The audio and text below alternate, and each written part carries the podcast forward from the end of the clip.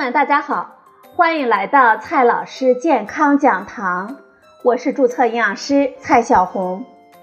今天呢，蔡老师继续和朋友们讲营养聊健康。今天我们聊的话题是减盐到底难不难？九月的第三周呢是减盐周。九幺五也被冠以“就要五克”的减盐含义。百味咸为先，日常生活当中，很多人认为这菜淡了不香，还有一些人认为不吃盐没有力气。那么，这盐吃多少合适呢？吃多了到底对我们的身体有什么危害呢？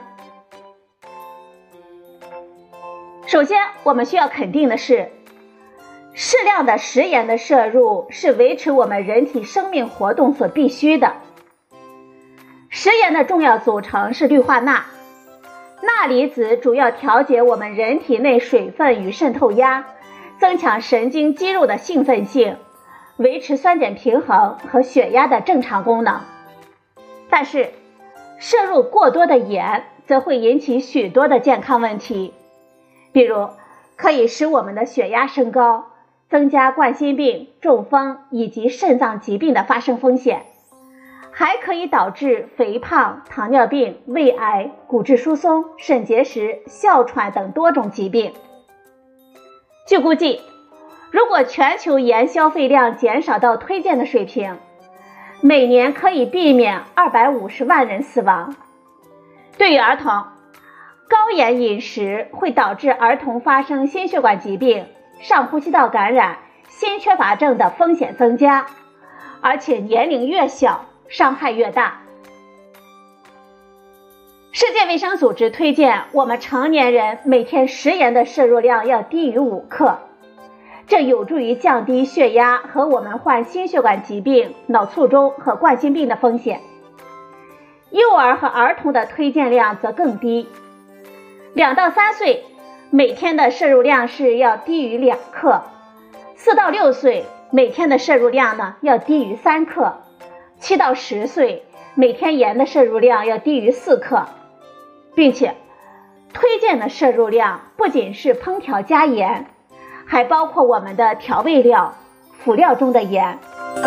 天然食物本身也含有钠，像每一百克的西瓜当中含钠二点三毫克。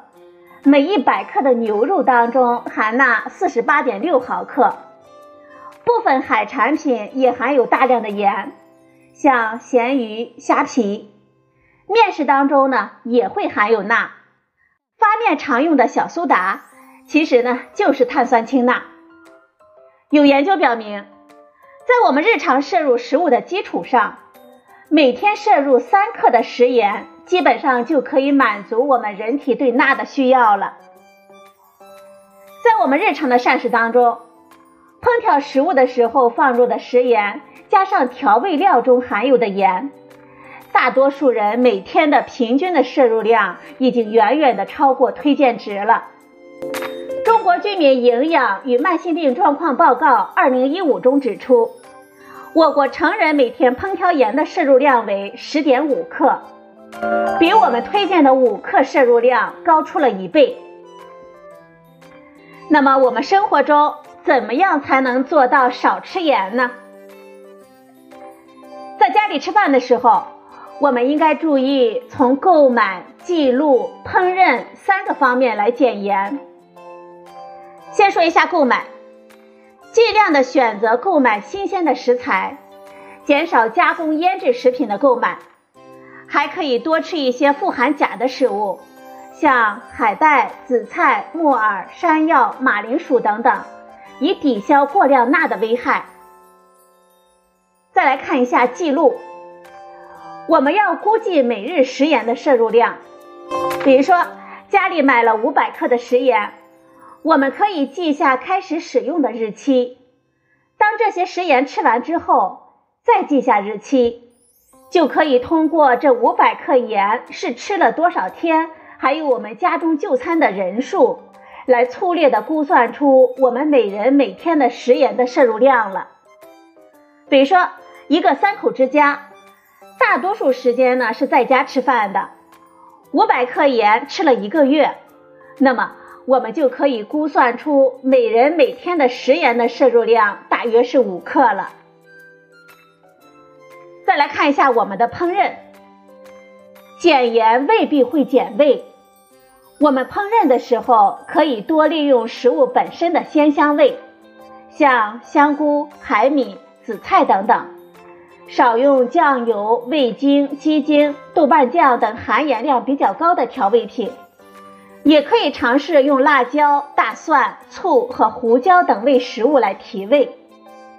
炒菜的时候淋出锅再放盐，这样呢，盐附着在食材的表面，口感呢是咸味儿十足，而吸附进食材内部的盐并不多。减盐不减味，加盐的时候呢，使用现盐勺。我们常用的盐勺的规格是一勺两克，注意啊，这是一平勺，不是冒尖儿的。用盐勺可以帮助我们控制用盐的量。必要的时候呢，对儿童吃的食物进行单独的烹调，不加盐和味精、酱油等调味料，可以让儿童品味天然食材的味道，帮助他们养成清淡饮食的好习惯。我们生活中啊，也有很多藏起来的盐，一些方便食品和零食，比如方便面、切片面包、五香瓜子、话梅。冰激凌等等，虽然尝起来感觉不到咸味，但是它们都含有比较多的不可见盐。我们在购买的时候，建议仔细的阅读食品的配料表和营养成分表。配料表当中如果有食盐，那肯定是添了盐的，食品的含盐量肯定会高。营养的成分表最后一行的钠，就是表示含盐量的高低了。数值越高，表示该食品的含盐量就越高，建议不买或者是少买。餐馆菜品通常比我们家庭自制的菜品口味更重，因此呢，我们应该减少外出就餐和吃外卖的次数，尽量的选择在家就餐。必须在外就餐的时候，可以主动的提出低盐少油的要求。在点外卖的时候呢。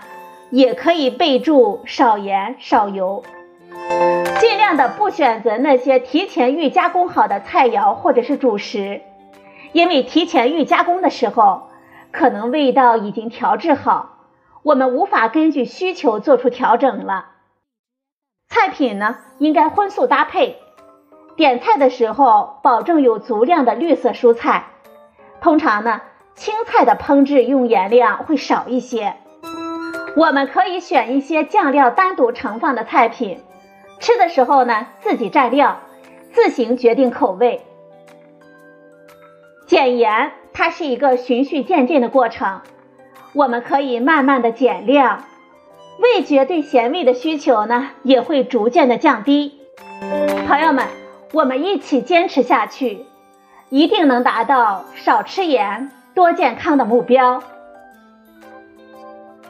好了，朋友们，今天的节目呢就到这里，谢谢您的收听，我们明天再会。